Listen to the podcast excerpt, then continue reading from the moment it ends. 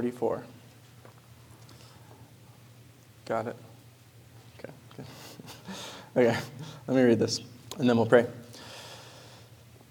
And he went down to Capernaum, a city of Galilee, and he was teaching them on the Sabbath, and they were astonished at his teaching, for his word possessed authority. And in the synagogue there was a man who had a spirit of an unclean demon, and he cried out with a loud voice, Ha! What have you to do with us, Jesus of Nazareth? Have you come to destroy us? I know who you are, the Holy One of God. But Jesus rebuked him, saying, Be silent and come out of him. And when the demon had thrown him down in their midst, he came out of him, having done him no harm. And they were all amazed and said to one another, What is this word? For with authority and power he commands the unclean spirits, and they come out. And reports about him went out into every place in the surrounding region. And he arose and left the synagogue and entered Simon's house. Now Simon's mother in law was ill with a high fever, and they appealed to him on her behalf. And he stood over her and rebuked the fever, and it left her. And immediately she rose and began to serve them. Now, when the sun was setting, all those who had any who were sick with various diseases brought them to him, and he laid his hands on every one of them and healed them. And demons also came out of many, crying, You are the Son of God. But he rebuked them and would not allow them to speak, because they knew that he was the Christ. And when it was day, he departed and went into a desolate place, and the people sought him and came to him, and would have kept him from leaving them. But he said to them, I must preach the good news of the kingdom of God to the other towns as well, for I was sent for this purpose. And he was preaching in the synagogues of Judea. Let's pray. Lord, I thank you for your word. I thank you um, for bringing everyone here who is here and um, giving us this chance to look at, uh, look at this passage and understand it and apply it to our lives. Um, I pray that you would bless our um, encounter with this word, that you would use it to change us, that you would use it to open, open our minds, open our hearts, um, that we would leave knowing you better, and um, that we would leave following you as we go throughout the rest of our day. I ask this in the name of Jesus, amen. So, we today, we live in a culture that is obsessed with personal optimization and techniques. So, for every problem you have, there is an app or a personality test or an essential oil, maybe, or a diet or a therapeutic aid of some kind, a procedure, an exercise regimen, a mental framework that you need to adopt. Um, I came across this, this specific one a couple years ago, um, and I, I, saved it because I was like, one of these days I'm going to use this as a sermon illustration. um, but it was an ad for this new wearable device. Um, and I'm not going to tell you what it is because they're not paying me, so I'm not going to give them free advertising. Um, but part of the ad said this it, quote, uses gentle vibrations to signal safety to the brain, training your body to recover from stress more quickly. The device works with a mobile app with modes for sleep, focus, relaxation, meditation, and more, so you can decide how you want to feel and when you want to feel it. Pretty, pretty incredible, right? um, but yeah, you can probably Google that and find out what it is. Um, was two years ago, so I don't know if they still make them. But, um, but countless people and organizations spend their every waking hour thinking of what your problems are and trying to find a way to convince you that they have found the secret to solving your problems. You can easily become convinced that if you just kind of assemble the right routines, um, or if you find the right foods or the right tools, the right ways of thinking, you'll finally experience freedom from stress in this case, or from pain or frustration or sickness or whatever, whatever it is that drags you down.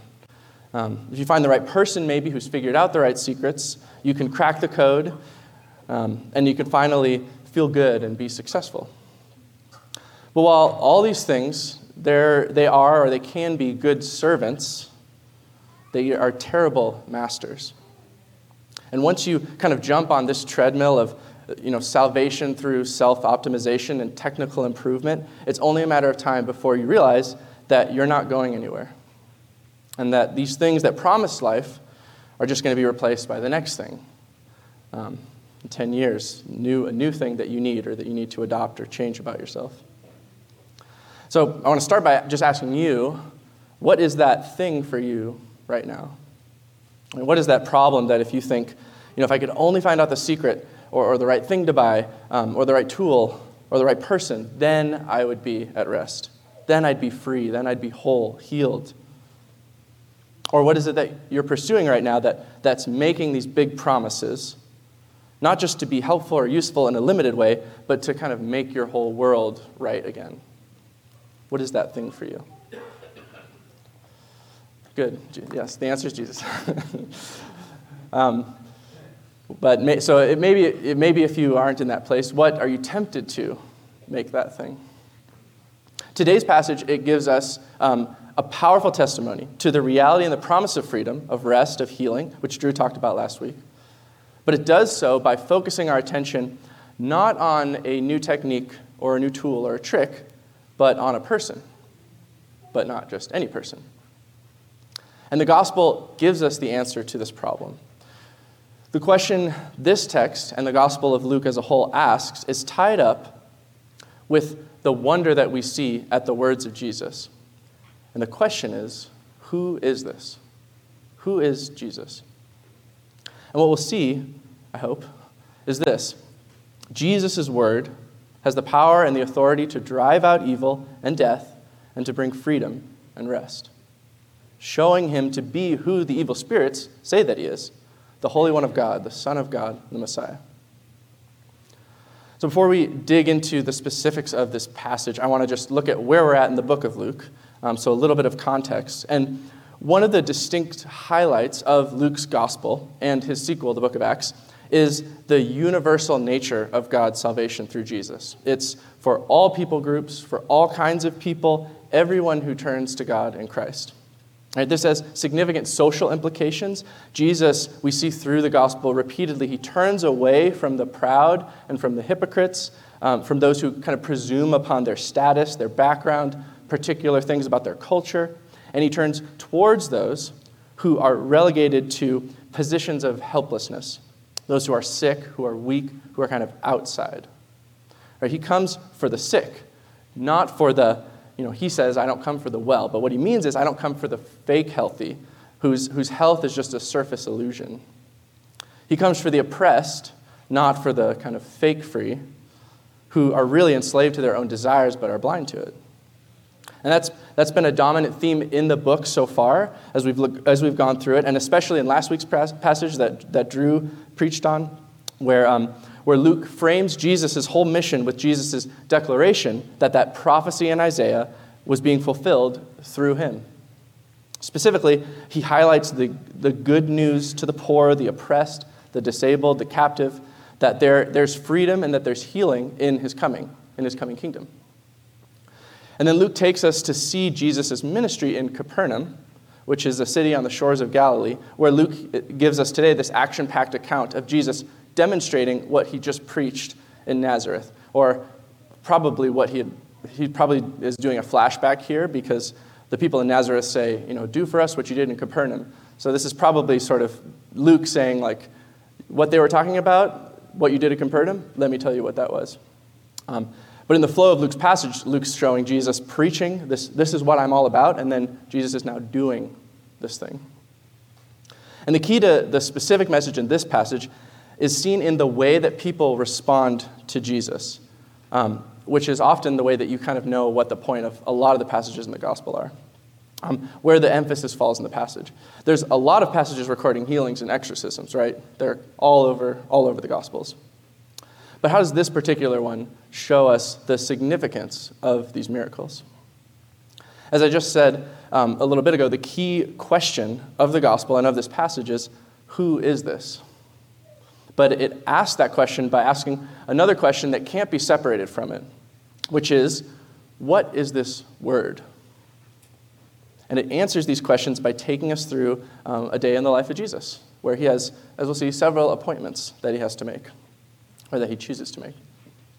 So let's look at it. The first, um, the first we have appointment number one um, on Jesus' busy Sabbath day. It's the Sabbath. Um, and that appointment is in the synagogue uh, or the local church in Capernaum.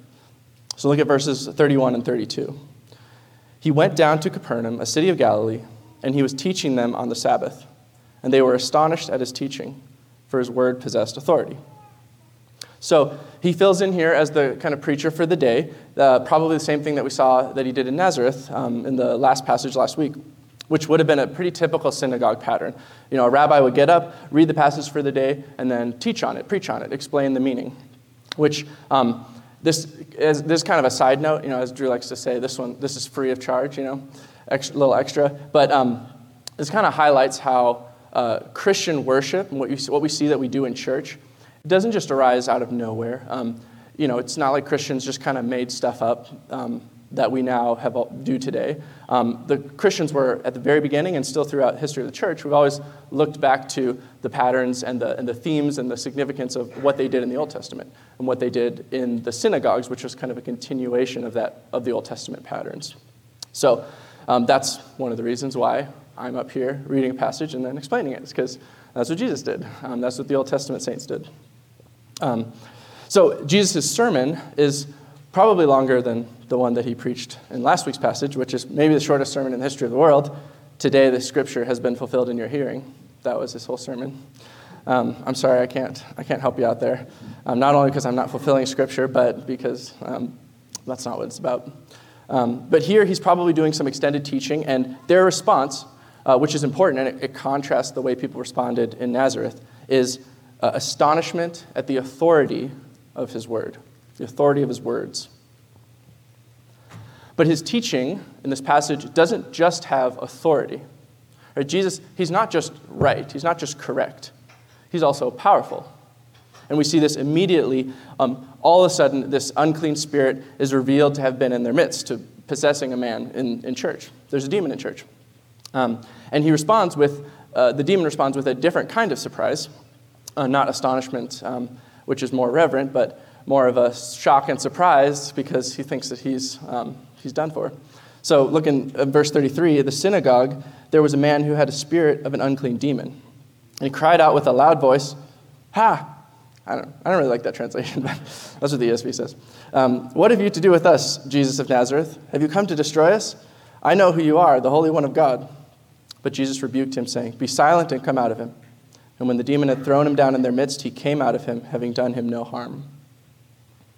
So the, the ha there, or I don't know, your, your translation probably says something different. It could also mean something like, you know, leave us alone or go away.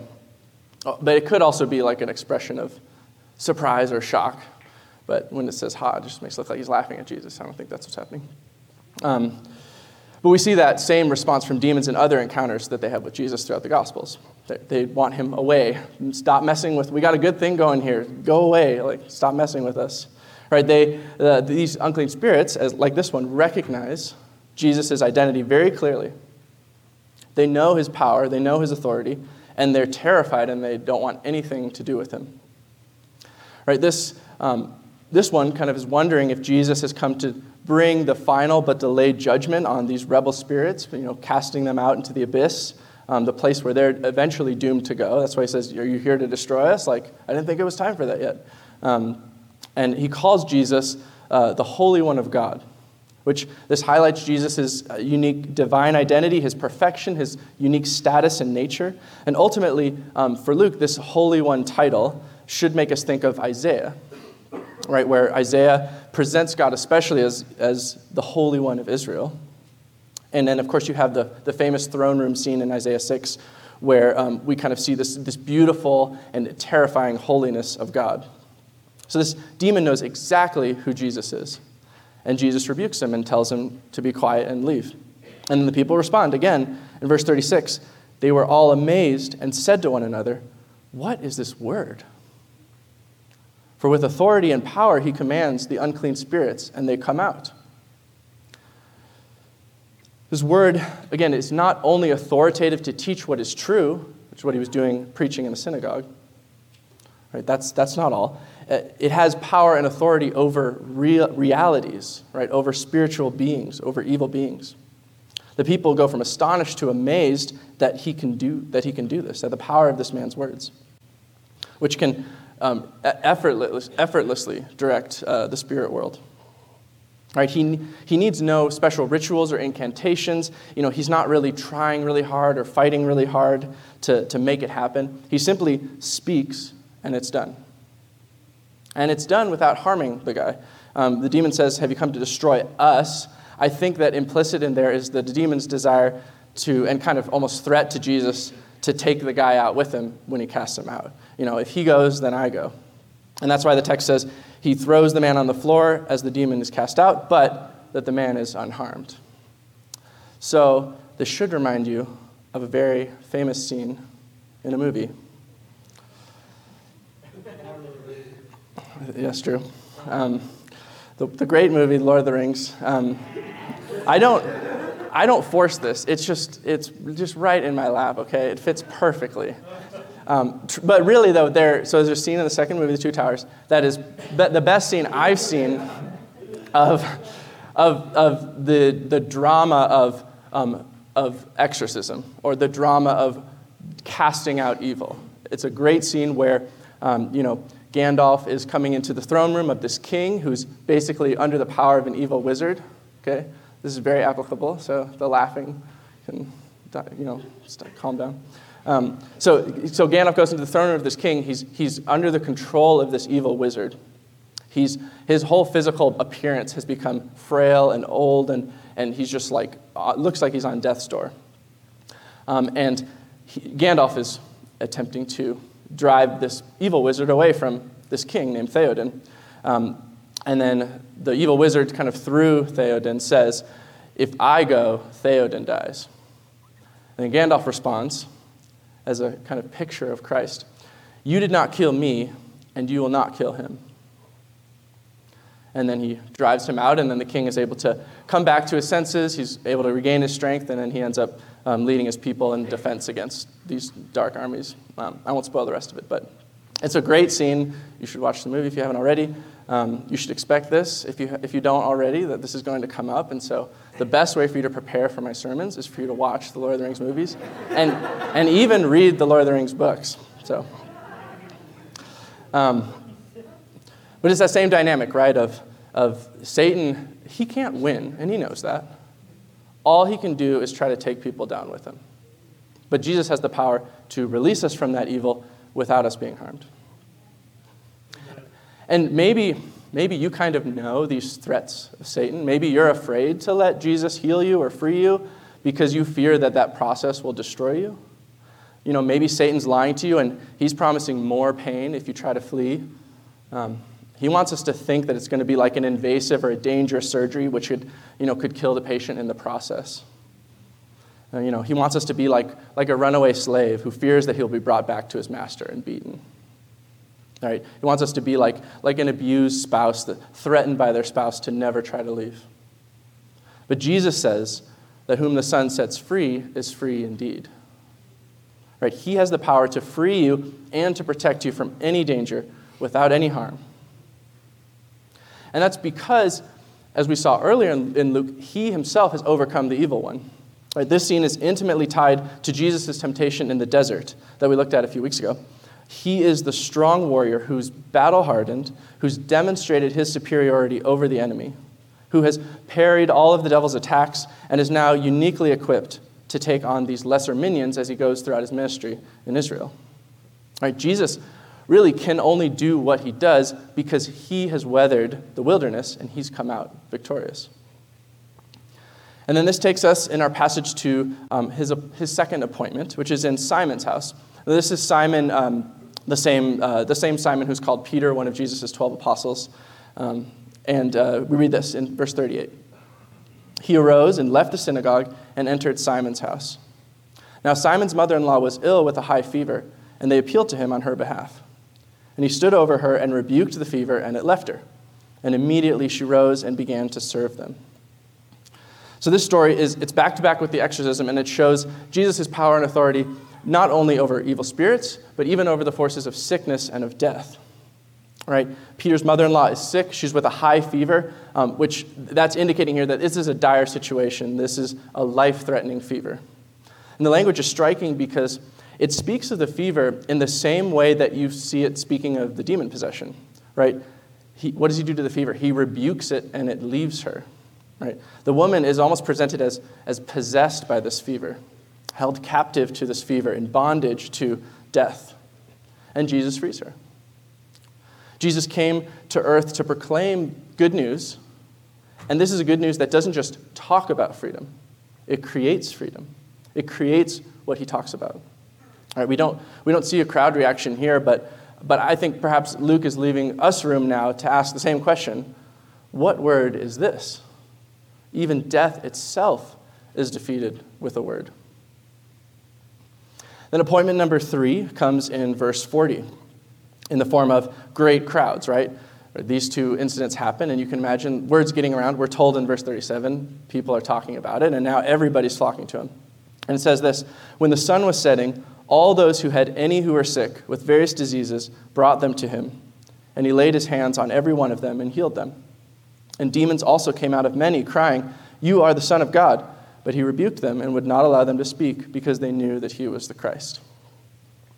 So the sun is setting on the Sabbath day, and this is a, this is a significant detail um, that's going to foreshadow and it's going to set up the future kind of Sabbath showdowns between Jesus and the religious leadership. Um, sunset, uh, we, we think of a day starting kind of, you know, at midnight, I guess, because we have kind of like calendar clock time in our heads. But for Jewish culture, um, the sun, um, sundown marks the, the traditional end of the day um, and the beginning of a new day. And so on the Sabbath, as some of you know, there are really strict guidelines on the work you're able to do and how far you're able to travel. And those guidelines um, in Scripture and in the Old Testament, they, those were always meant to be uh, a means of providing rest to the people of God, especially those most disadvantaged and powerless and overworked.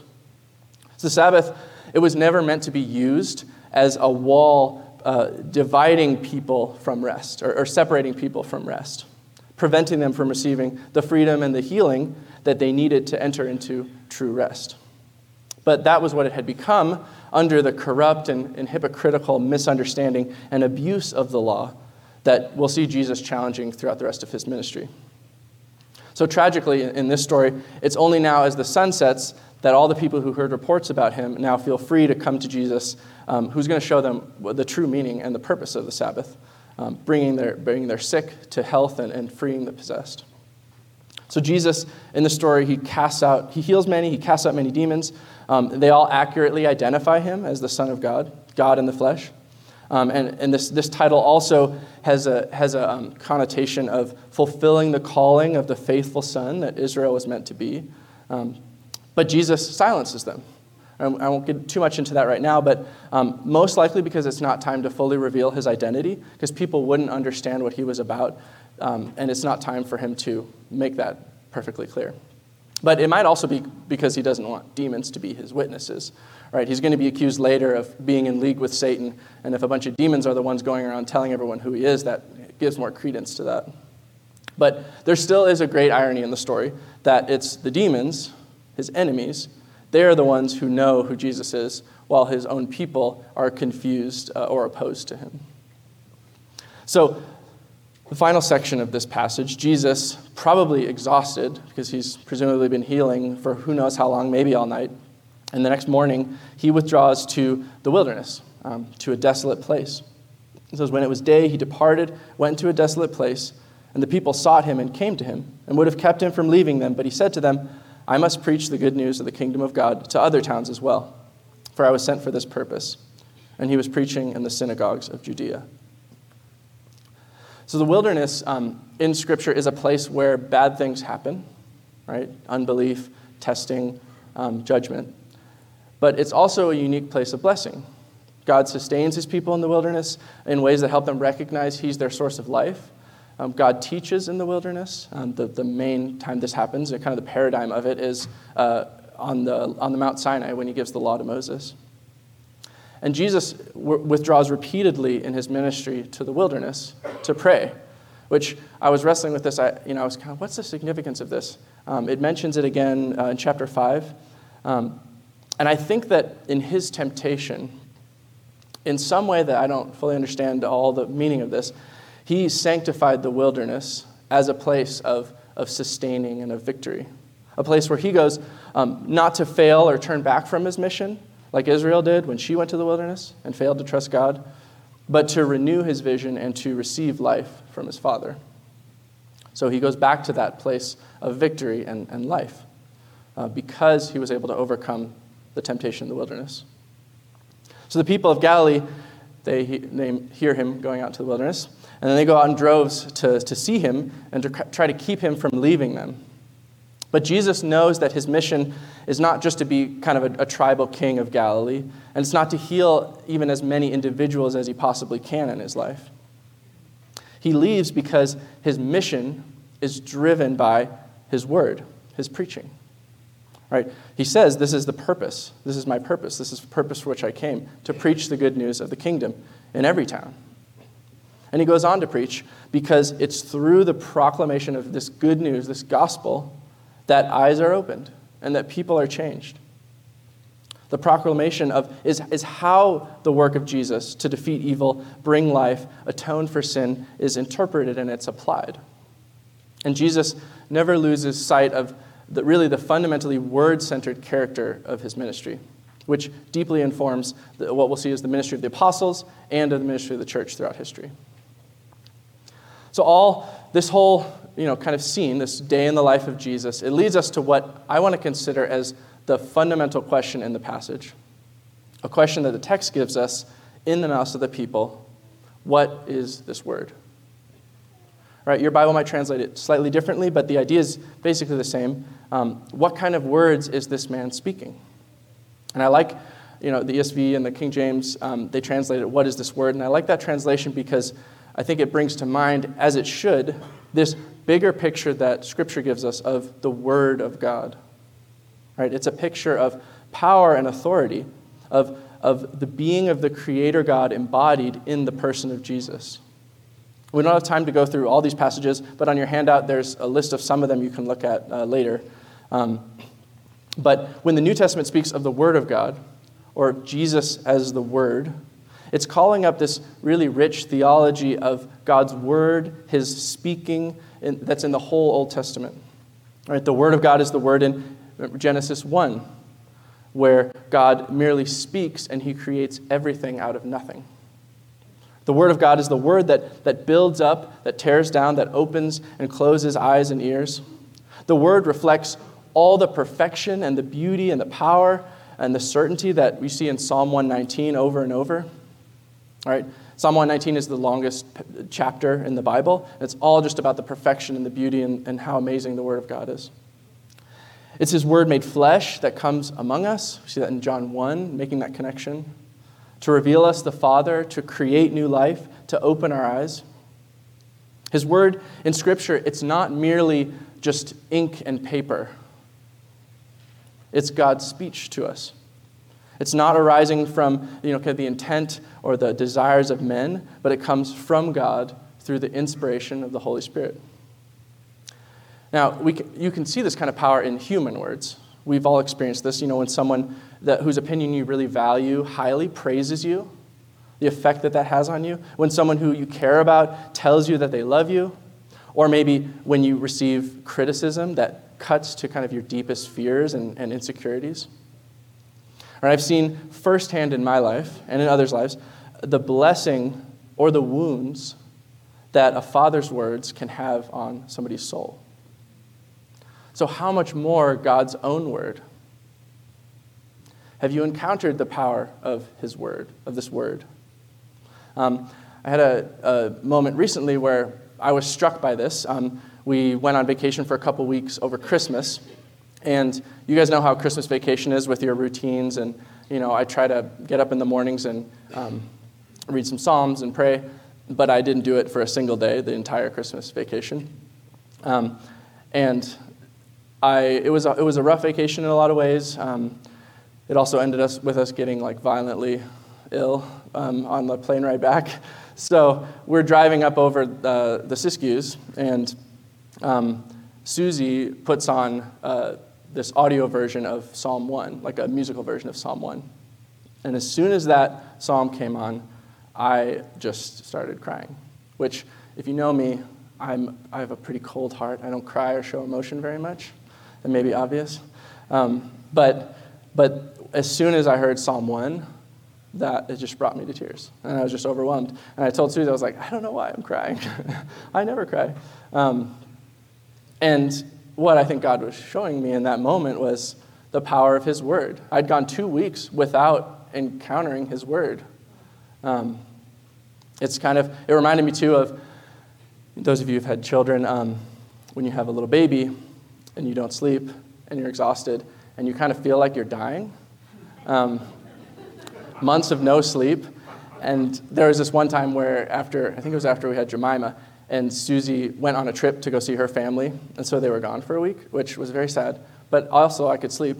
And by the, by the end of that week, I, I felt like I was like coming back to life, you know, like I could think again. Um, I felt like this like parched, dry ground, just like getting water. Um, it, it, was a similar experience to that of just the, encountering the word after a drought. You know, it's like a land that is in drought and then finally has rain. The word is powerful. Right? It has the power to heal. It has the power to free you. Right? He has the power to sustain you in the wilderness because we cannot live by bread alone. He has the power to renew your mind, to give you God's perspective on your life and on, his, on this world, the power to change you.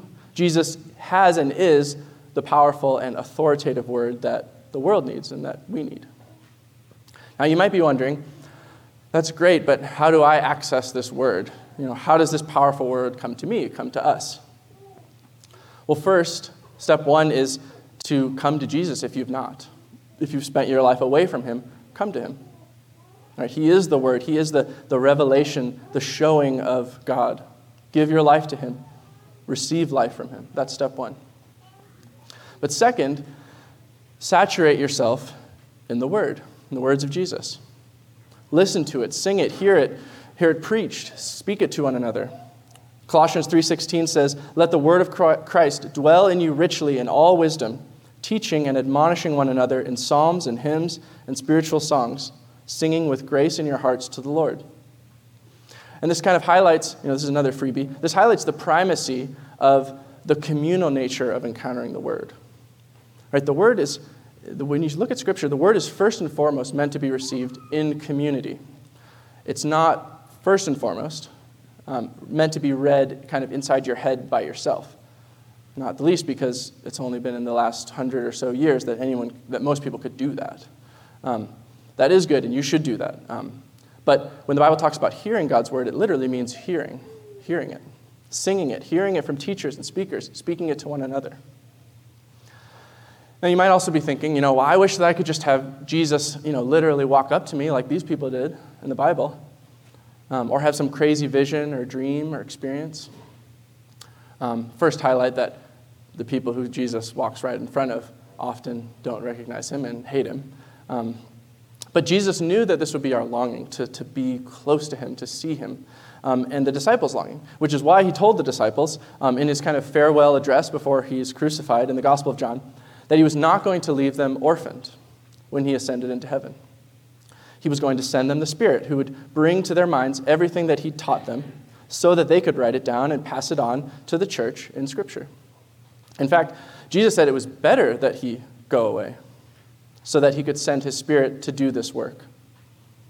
And Peter reflects on this really powerfully in, in 2 Peter chapter 1 when he says, um, in, in this, he's recalling the transfiguration encounter um, that's recorded in Luke chapter 9 and other places where, where um, they see, you know, a few of the disciples go up on this mountain, they see Jesus, he like starts shining brilliantly, just like Gandalf does when he sees Theoden. And there's, you know, they see the glory of Jesus. And um, paraphrasing the, this verse a little bit, or the verses in Peter, he says, We, the apostles, saw Jesus himself transfigured and shining in glory, with the voice of the Father speaking. And we have something more sure, or your translation might say more fully confirmed the prophetic words of Scripture that Christians need to pay attention to as a lamp shining in a dark place. We have something certain and sure, even better than what the disciples had before Pentecost and the writing of Scripture. We have the Spirit Word that brings us to the Father and, and, and the Father to us. His Spirit in us takes the Word up and brings it to life in us. Hebrews 4:12 says the word of God is living and active. It's not dead ink on a page. It's not a dead tree wrapped between, you know, a cow carcass. By the Spirit, it's living and active. 1 Peter 1:23 says, "You have been born again through the living and abiding word of God, the word that is the good news that was preached to you." So I'll ask you, what is this word? What words are these? Now some of you might be thinking, well that sounds nice, but it hasn't worked for me. You know, I've asked God to do things for me and nothing happened. You may be asking, why is this word not coming with power and authority into my life? Um, and this kind of highlights what I think is an important distinction between what Scripture holds out and what we were talking about, at, you know, what I was talking about at the very beginning, this technique and optimization thing. This isn't, uh, this isn't a, a set of steps. If you follow these steps, you get this result, right? This isn't a technology, right? Now, the, this problem of, of being in drought or not experiencing the power of the Word of God is ultimately a pastoral question that doesn't have kind of a one size fits all response or answer. Um, or for some of you, maybe any answer at all in a, in a full sense um, this side of Christ's return. But let me give you just a few things to think about. You could think of this as kind of some diagnostic questions to run through if you're in that place of kind of frustration. Why isn't God coming powerfully into my life? So, first, the Bible acknowledges this issue and it speaks, speaks of it as real. Right? Paul speaks to this very clearly um, in 2 Corinthians chapter 12. You feel free to turn there. I'll just read a couple verses of that. Um, so Paul says, To keep me from being, becoming conceited because of the surpassing greatness of the revelations, a thorn was given me in the flesh, a messenger of Satan to harass me, to keep me from becoming conceited. Three times I pleaded with the Lord about this, that it should leave me. But he said to me, My grace is sufficient for you, my power is made perfect in weakness. Therefore, I will boast all the more gladly of my weaknesses, so that the power of Christ may rest upon me. For the sake of Christ, then, I am content with weaknesses, insults, hardships, persecutions, and calamities. For when I am weak, then I am strong. So Paul knows, Paul knows deeply about this experience of desiring hearing, earnestly praying for healing, and God saying, I have a different plan right now for you. Beyond that, though, um, some questions to ask. First, what is your orientation to Jesus? How do you approach Jesus? Are you opposed to him or to his teaching? Do you accept him as he is? Right. This is um, not in Luke's account, but uh, in Matthew's. Um, the text says that uh, the people in Nazareth who who didn't basically accept Jesus for who he was, um, that Jesus could do no mighty work there, and says Jesus marveled at their unbelief. So, are you, if you're opposed to Jesus, or if you're saying, Jesus, I want this good thing you can do for me, but I don't want the whole, you know, like, I don't really like this about you, but I like this about you. Is that the way you're approaching Jesus? Do you have faith? Right? There's several passages, um, one in Luke, Luke chapter 8, where Jesus heals a woman and says, Daughter, your faith has made you well. And this isn't like faith healing, like you need to have, you know, X, X amount of faith or a certain percentage of faith. It's not that at all. Um, the, the, Bible doesn't talk about us kind of like gathering together enough faith for God to, to like make God do something for us. What this means is, do you trust Jesus? Do you put your trust in Jesus? Are you asking according to his will? James chapter 4 says, You do not have because you do not ask God. So it's first and foremost, like, ask him. But then it says, When you ask, you do not receive because you ask with wrong motives that you may spend what you get on your pleasures.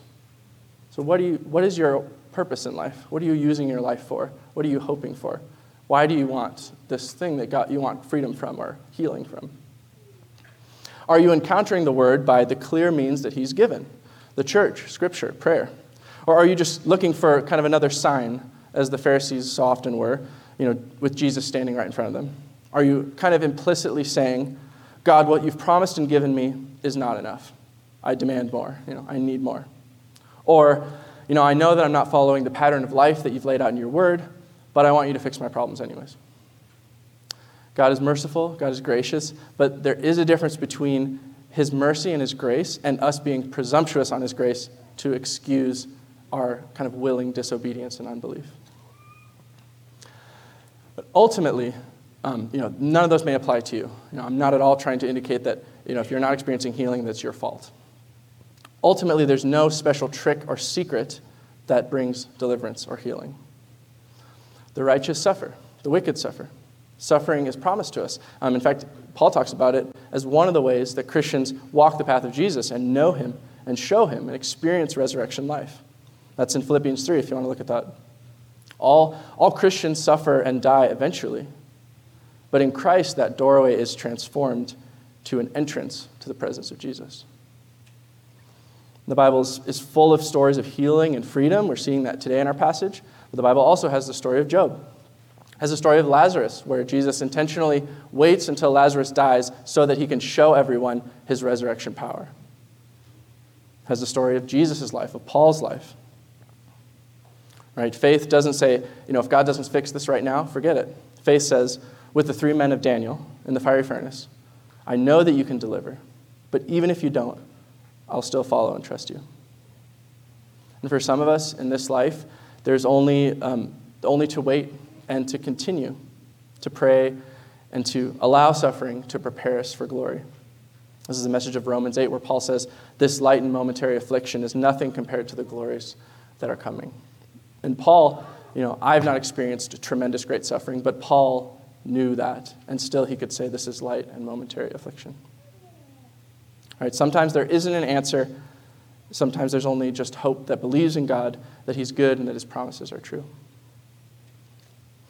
So I'll end by asking the same question again, which you may be tired of hearing. What is this word? Who is this word? Who is this man? Who is Jesus? Luke tells us that he is the one with all the authority and power to free you. His words are freedom, his words are life. If you're suffering, if you're hurting, if you are, are captive to Satan or harassed by his servants, take up the word of God. Feed on that word. Come to Jesus. He offers you rest. Uh, his burden is easy and it's light. He's defeated Satan, he's defeated death, and they have no hold on him, so he can fight for you and he can free you. And when, when you're tempted to turn away, when tempted to stay away, um, when tempted to tell Jesus, like the demons do, you know, leave me alone. Um, my prayer is that we would remember the words um, that Peter speaks in John chapter 6. After the crowds kind of reject Jesus and they walk away, Jesus turns to his disciples and he says, You know, do you guys want to leave too? Are you going to leave too? And Peter says this Lord, to whom shall we go? You have the words of eternal life, and we have believed and have come to know that you are the Holy One of God. Let's pray. Um, Father, I thank you for this word. I thank you for your Son Jesus, who is the Word made flesh. Um, I ask that you would open, open our eyes to Jesus. Um, I pray that you would bring healing and deliverance today to everyone in this room who's experiencing suffering and oppression. And I pray, above all that, that you would give us all life in your Son, and that we would trust in that, and that we would fix our eyes on the hope that we have of ultimately resurrection, where we will be free and we will be healed. And if anyone here is in need of healing, I pray that you would move in them and move in uh, the body here to be ministers of that healing in the way that Jesus was. And I ask this in Jesus' name.